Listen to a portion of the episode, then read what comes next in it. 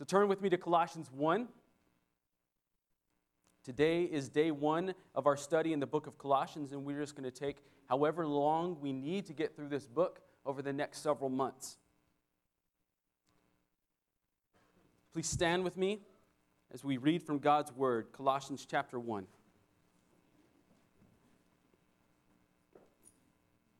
Now, verses 1 and 2 are our sermon text, but we'll read all the way down to verse 8. Paul, an apostle of Christ Jesus by the will of God, and Timothy, our brother, to the saints and faithful brothers in Christ at Colossae, grace to you and peace from God our Father. We always thank God, the Father of our Lord Jesus Christ, when we pray for you. Since we heard of your faith in Christ Jesus and of the love that you have for all the saints, because of the hope laid up for you in heaven.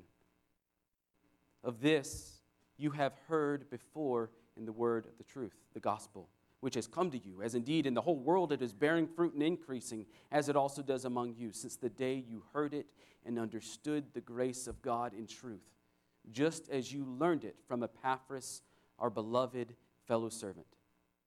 He's a faithful minister of Christ on your behalf and has made known to us your love in the Spirit.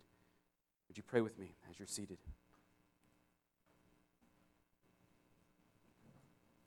Father in heaven, we know this is your word. And any understanding we could have from your word is going to come from your spirit. So would you cause your spirit to speak through me this morning?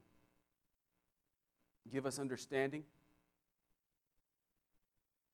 Father, move me out of the way that you may speak from your word clearly and boldly. Change our hearts this morning, God. In Jesus' name, amen. Well, you and me and Paul and the church in Colossae, they're in a similar situation. Kind of. Only a little bit. Here's the similarity. This church that Paul is writing to in Colossae is a church that he did not plant. He didn't start this church.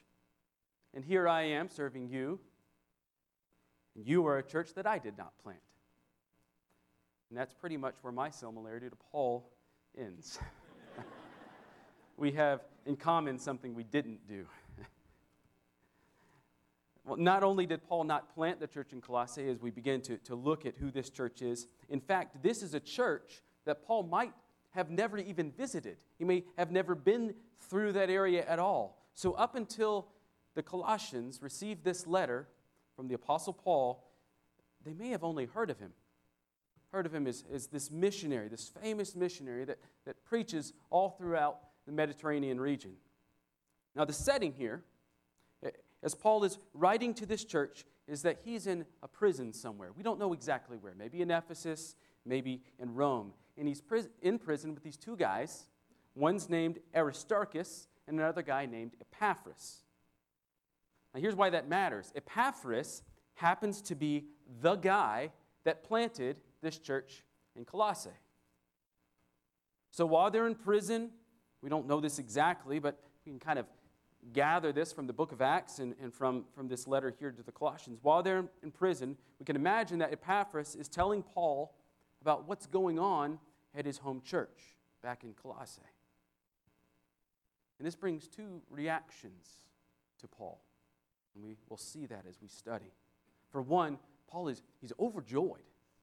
The good news of churches popping up in places he's never been tells Paul, well, the gospel is, is bigger, it's, it's more fruitful than, than Paul himself could ever be on his own.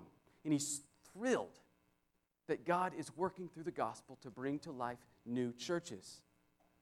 But what we'll also see in this book is that Paul's saddened. He's saddened by the bad news that there are false teachers who are trying to divide this young church. So, what does Paul do? What does Paul do when he gets this news from Epaphras about this church? Well, he does what, what Paul does best he writes a letter. He writes this letter, what we call the book of Colossians, and he writes it to encourage this church and to instruct them in their situation. And what we're going to see as we study this, this book over the next few months is that Paul points them to Christ. And he points them to the greatness of Christ and what it means to be the church in Christ. And what it, what it means to be different than the rest of the world because they're in Christ. That's how the Spirit, through Paul, seeks to bring restoration to this struggling church in Colossae. Now, who is Paul anyway? Some of you are, are new to this whole Christianity thing, and I, I don't know anybody here, so I'm just going to assume that everybody is new, as I am. So I'm just going to start from the beginning, all right? Who's Paul? He's, here's the short version.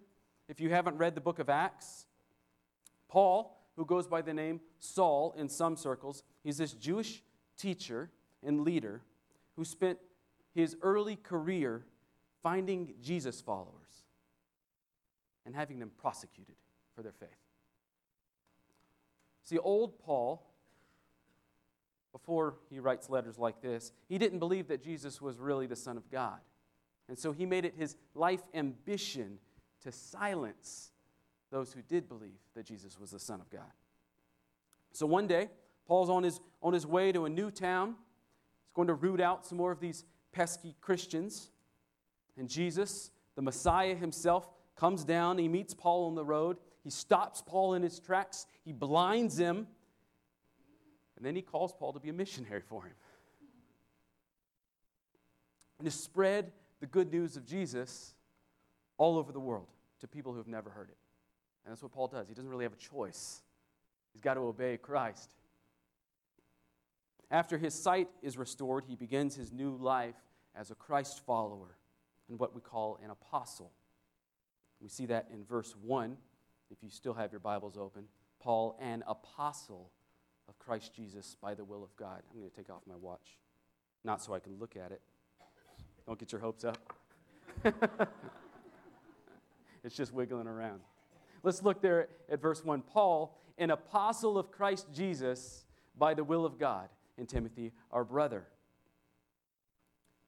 Now, nowadays, apostle is a bit of a technical term. To Greek speaking folks back in the old days, it just meant one who is sent. It was actually a really common word in Paul's day. And it usually referred to someone who was a messenger of someone or for someone greater than themselves, someone with more authority than they had. So, for instance, if Caesar was going to send a message to a governor in another Roman province, the person he'd send that message with would be called an apostle. Jesus picks up on this language during his earthly ministry, and he adopted this term. And he used it to refer to those whom he was personally sending with his message. So, those who carried the title apostle in the early church were those who had seen the risen Lord after he'd died, and been buried, and resurrected. They'd seen him, and they were commissioned by him to carry on his message. That's why Paul calls himself that at the beginning of verse 1. He describes himself as an apostle of Jesus Christ by the will of God. Paul had seen the risen Lord. It was God's will that Paul would be used as one of Christ's apostles, spreading Christ's message, taking Christ's message wherever he went. This is important. Being sent out by Christ, commissioned by Christ himself. It meant that Paul carried with him not just the message of Christ, but the authority of Christ. Why does that matter? Why does that matter for you and me today? Well, it matters for us the same reason that it mattered for the Colossians. See, see, when Paul speaks with the authority of Christ, when he introduces himself in this letter as an apostle, the Colossians are obligated to follow Paul's instruction. Whatever he tells them, they're to regard it as if it were from Jesus Christ himself. For you and me, that, that means that we're to regard what's in Paul's letters, these There's letters in the Bible, the epistles, Romans and 1st and 2nd Corinthians, and so on. Colossians. We are as to regard what is in Paul's letters as if they were the very words of Christ himself. Because they are. We can't separate out what's in the Bible based on whether it's in the epistles or whether it's in the Gospels. Sometimes we think that, that because there are, are red words in, in, Matthew and Mark and Luke and John, we, things that Jesus is quoted as saying, we think maybe they carry more weight with them. Maybe those words, because they're in red, are more authoritative. Not so. That's not true. When an apostle speaks with the authority of the one who sent him, we do not have the option of ignoring his message. We can't ignore Paul's letters because they weren't written by Jesus' hand. Same goes for John's letters or Peter's letters. If King Jesus, King Jesus, chooses to speak through his sent ones, his apostles, then we as citizens of that kingdom, guess what we do? We listen to our king. No matter who the apostle is, no matter how difficult the instruction from that apostle is, we listen to the king's messengers because they're sent by the king. Now, this doesn't seem like a big deal, right? We're only in verses 1 and 2. There's, there's nothing difficult here. Wait until we get further along in Colossians. Wait until we read how we're supposed to be the church together, how, we're to treat one another, how we're to speak to one another, how we're to spend our time. Wait until Christ, through Paul, teaches us how to love our wives and to submit to our husbands. When those when we get to those difficult instructions, a little bit of our hearts, an ounce of our flesh is going to say, ah, that's just Paul talking. Right? I, I don't have to listen to that. It's not in red letters. Friends, do not make that mistake. Colossians, this book, this letter that we're studying, like the rest of your Bible, it is the Word of God. It is sufficient, it is relevant, it is authoritative in our lives. Now, one more thing before we get to verse 2. You'll also notice Paul is writing with Timothy. Do you see that there? Paul, an apostle of Christ Jesus by the will of God, and Timothy, our brother. Timothy is introduced there as a brother, not an apostle. Timothy is Paul's right hand man, if you've read the book of Acts or if you read 1st and 2nd Timothy, Timothy is with Paul in most places that he goes. If you just do a quick search, Timothy, what you're going to see is he's always with Paul, or he's being sent by Paul to help a church that need it, needs it, or he's, a, he's supporting Paul in some way, or he's, he's running errands for Paul in some way. Paul is a spiritual father to this young man, and this young man is, is someone that Paul trusts with his life. But he's not an apostle. Timothy's not an apostle because he wasn't commissioned for ministry by Jesus Christ himself. He's more like he's more like a modern day pastor or a missionary. He's called by Christ. He's ordained for ministry by the elders of his church. But as far as we know, we don't know that, that Timothy actually saw the risen Lord Jesus and he wasn't commissioned by Christ directly.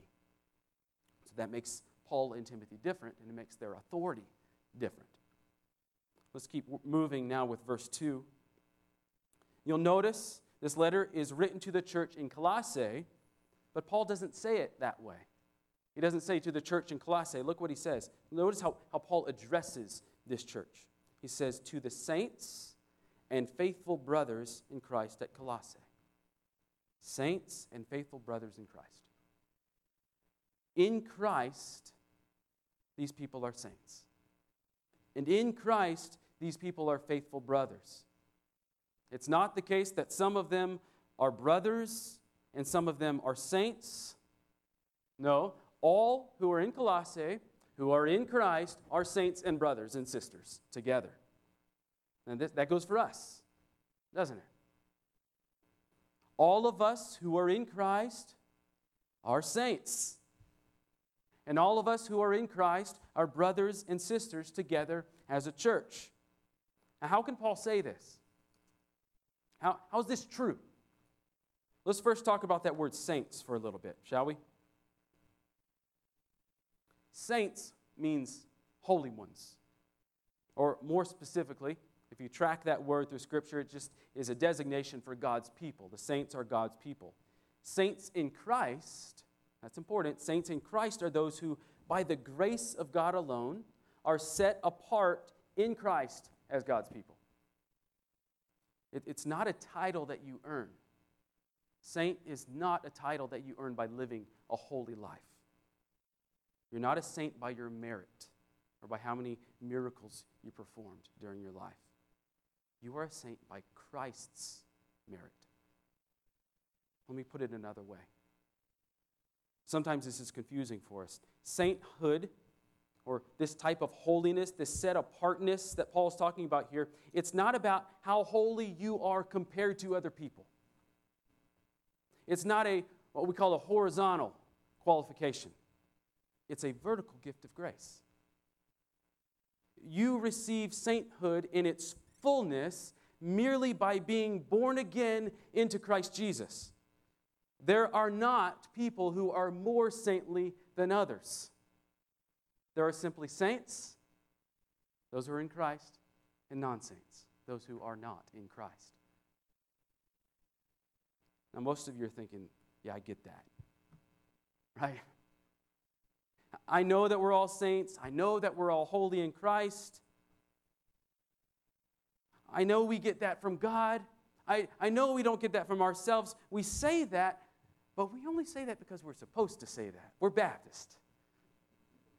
But if we take the time, listen, if we take the time to examine our hearts for a moment, I think we're going to find something else going on there. I think what you'll find is that deep down, we really do think that holiness is a me versus them qualification. We do this every time we compare ourselves to someone else and not to God. Let me give you an example. Suppose there's some sin that you do not struggle with at all.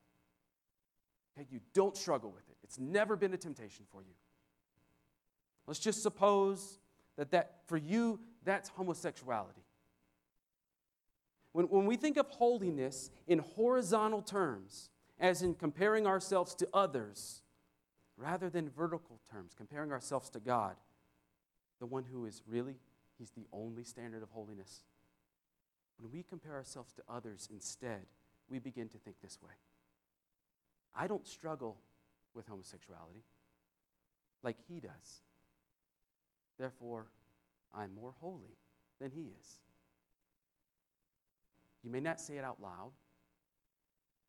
You may not even be aware of what's going on in your heart. But there's a little bit of you, a little bit of you that is proud that in this little area of life, you are more holy than this other person. Here's the problem with that. When we begin to boast just a little bit in our horizontal holiness, even, it's, even if it's just in our hearts, we begin to ignore the areas of our lives where we are less holy. So maybe, maybe that less holy, that darker area of your life isn't attraction to people of the same sex. But it's something, isn't it? Maybe it's pornography. Maybe it's overeating. Maybe it's a desire for leisure that becomes slothfulness. Maybe it's a love of money. Maybe it's angry outbursts. what's sad is that we do this comparison thing, not just in those areas, but we do it in areas where we know we're weak. I get anxious sometimes, but I don't get as anxious as she does, I'm not that bad. At least I'm more holy than she is when it comes to worrying. So my anxiety problem doesn't need to be dealt with. I watch a lot of TV, but I don't waste as much time as he does. So my mind melting, time sucking TV addiction isn't that big of a deal. You see the problem? I may gossip, but I don't gossip as bad as she does, which, really, think about that for a minute. I mean, I just can't even. we, we become blind. We become blind to these areas of sin in our lives when our idea of holiness is how holy we are compared to how holy they are or how not holy they are. When our idea of holiness is vertically oriented to God's holiness, then we understand our need for Christ, don't we? Because we find out very quickly we do not measure up to his standard of holiness. In fact, one of the realities of the Christian life is that as you mature in your faith, you become more aware of your sin and simultaneously more aware of God's holiness. And that necessarily enlarges the glory of Christ's work for you. God's grace and His love and His mercy become really, really important to you because you see these attributes of God as absolutely necessary for relationship with Him. But when our idea of holiness is not oriented to God's holiness. When our definition of holiness is ourselves and how we compare to others, our understanding of the gospel becomes dangerously corrupted. Dangerously. Follow this trail with me. When we compare ourselves to others rather than to God, we minimize our sin. Why? Well, if it's not as bad as his or her sin, then it's not that big of a deal, right? And if we're not that bad, then we're better than someone else in our minds. And so we're that much closer to God than they are. What's happened now? Well, if I can get closer to God's holiness just by being a little better than someone else, then the cross of Jesus Christ isn't as necessary for me as it is for them. And when we shrink the cross, we shrink our need for Christ. And when we do that, are you seeing the danger of this road that we're on? When we shrink our need for the cross of Christ, our wonder and our worship at Christ becomes less, our obedience to Christ becomes less, and the church becomes this mutual admiration society where people can affirm one another for not giving in to sins that they're not even tempted with anyway. And we become a place where we ignore these acceptable sins in our lives. And we don't cry out to God that those sins would be rooted out by the Holy Spirit. Here's the point. I know you're thinking this. That is a lot to say about the word saint. You're right, it is. But listen, when Paul says that the Colossians are saints in Christ, you've got to understand that's not something they earned by good behavior. And it's not something they can lose by bad behavior. And it's not who they are by their comparison to other people. To be a saint in Christ means this it means that in Christ, through Christ's work, you and I are now a part of God's people. That's all it means. And being His people, we are set apart. That's what holiness is set apartness. We are set apart not just to look at and be pretty, but we're set apart for His work. So the Colossians are saints. But they're also, look what Paul says there in verse 2 to the saints and faithful brothers. And like Dr. Price said last week, whenever Paul uses the word brothers, usually that's a gender inclusive word. You can just as well say brothers and sisters as your NIVs probably do. Faithful brothers, sisters in Christ at Colossae. So not only are we as Christians set apart by God, called by God to be his people, but when we are called, we are called together. Called to be the same people of God in unity together in Christ Jesus. And when that happens, a new definition of family becomes necessary. Brothers and sisters, it's, this is not, it's not a nicety. It's not, oh, that's a cute thing to say. Paul, Christians, this is a reality. This is our new reality if we're in Christ together. We really are brothers and sisters together in Christ. It's not a metaphor. If you've been purchased by Christ, if you've been made new in Christ, you're not your old self anymore. In Christ, you have a new Father and a whole new set of brothers and sisters. So if God's bought you, if He's purchased you by the blood of Christ out of the da- domain of darkness, and He's transferred you into Christ's kingdom, listen, if that's true, let me tell you what's true for you. You are more closely related to Christians in North Korea than you are to your flesh and blood brother who isn't trusting in Christ. You're more a sister to an Iraqi or an Afghani Christian than you are to your sister by birth who isn't following the Lord. It's weird, but it should be a comfort to you. Our ultimate comfort is not that we belong to any particular earthly family. Whether they're really good family or not, whether they're really wealthy or famous or historic or patriotic or whatever it is. Our only comfort is that we are part of God's family. Amen? And we got there by being bought by Jesus Christ, reconciled to God by Jesus Christ.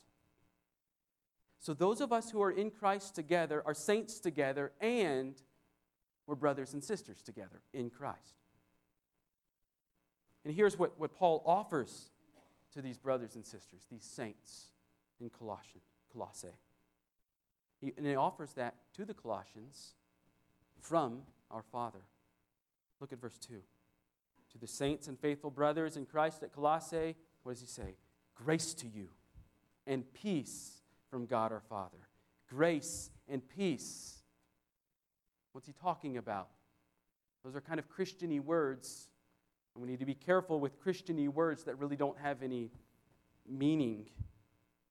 What Paul is saying here is that God's disposition towards these people, his, his posture, if you will, towards the Colossians is grace and peace.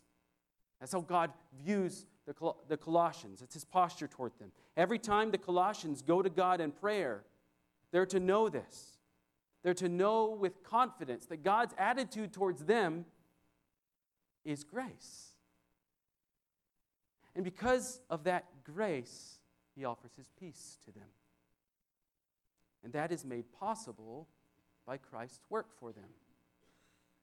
When God looks at these people, and if you're in Christ, when God looks at you, his posture towards you, it's not condemnation and wrath. That's the way it used to be, though. The way it used to be that way before you entered his fellowship through faith in Christ. But he now views the Colossian Christians and us Christians who are trusting in Christ's work, he sees us as his own children. That's why we call him Father. And being his children, we receive his grace. And being his children, we are at peace with him. Now, we're kind of used to this. Because this is, we've got this whole Bible that talks about God's grace towards us. But the Colossians, they weren't used to this. This is their first letter from Paul. And this is a bigger deal to them than you might realize.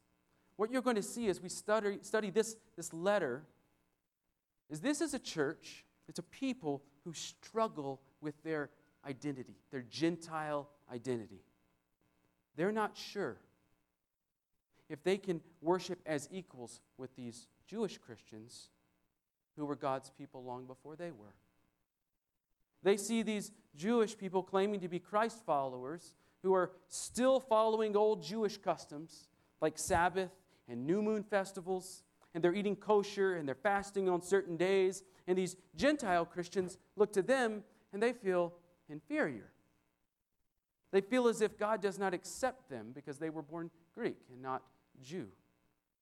And what's worse is that apparently there are some people in this church, in the Colossian church, who are reinforcing this division that these two groups have, Re- reinforcing the, the religiosity of Judaism and teaching people that real peace with God can only be obtained through rituals and do this, don't do this regulations.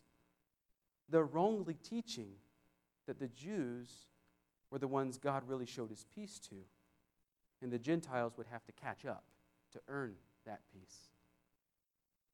You see why grace and peace would be important to them? Paul's letter to, the, to these people, to this church, from this greeting onward, is to remind them that our peace with God is through Christ. And we've received that through God's grace. And friends, that is true this morning. If you're here and you think you have obtained some special relationship with God because of the life that you have lived, or anything that you've done, or some rituals you go through on Sunday mornings, or some rules that you follow in worship. Friend, I love you, but you are wrong.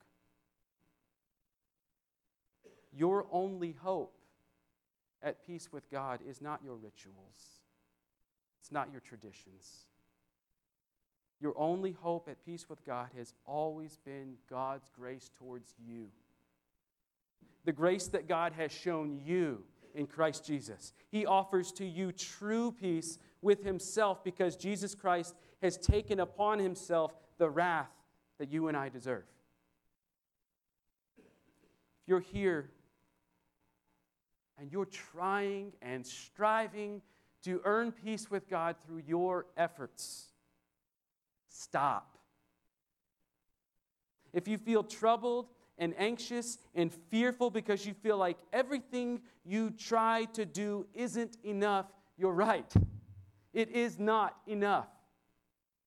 Nothing you do will bring you peace. That peace is already available to you freely through Christ Jesus. For those of you who are already trusting in Christ's wrath absorbing, justice satisfying work for you, listen, God's disposition towards you is grace and peace. Revel in that. Take joy in that, Christian. Let that be your comfort. Let the knowledge of that truth give you confidence before God. And in that confidence, know that you can confess your sin to Him and you can trust in Christ's forgiveness. And you can ask Him to show you those areas in your life where you need to be bearing more fruit for Christ. And you know you can do that because His disposition towards you is grace and peace. He's your Father. Know that your confidence in the peace that you have with God is a better peace than you will ever have with any person. It's a better peace than you will ever experience in this life. It is a life giving peace that will overflow, and it will overflow into your relationships with others. Know, Christian, that this is the peace that is the foundation of the Christian life. God, our Father, offers His grace and peace to us. That is His disposition towards us. And we have every reason to be thankful. So, would you pray with me in closing?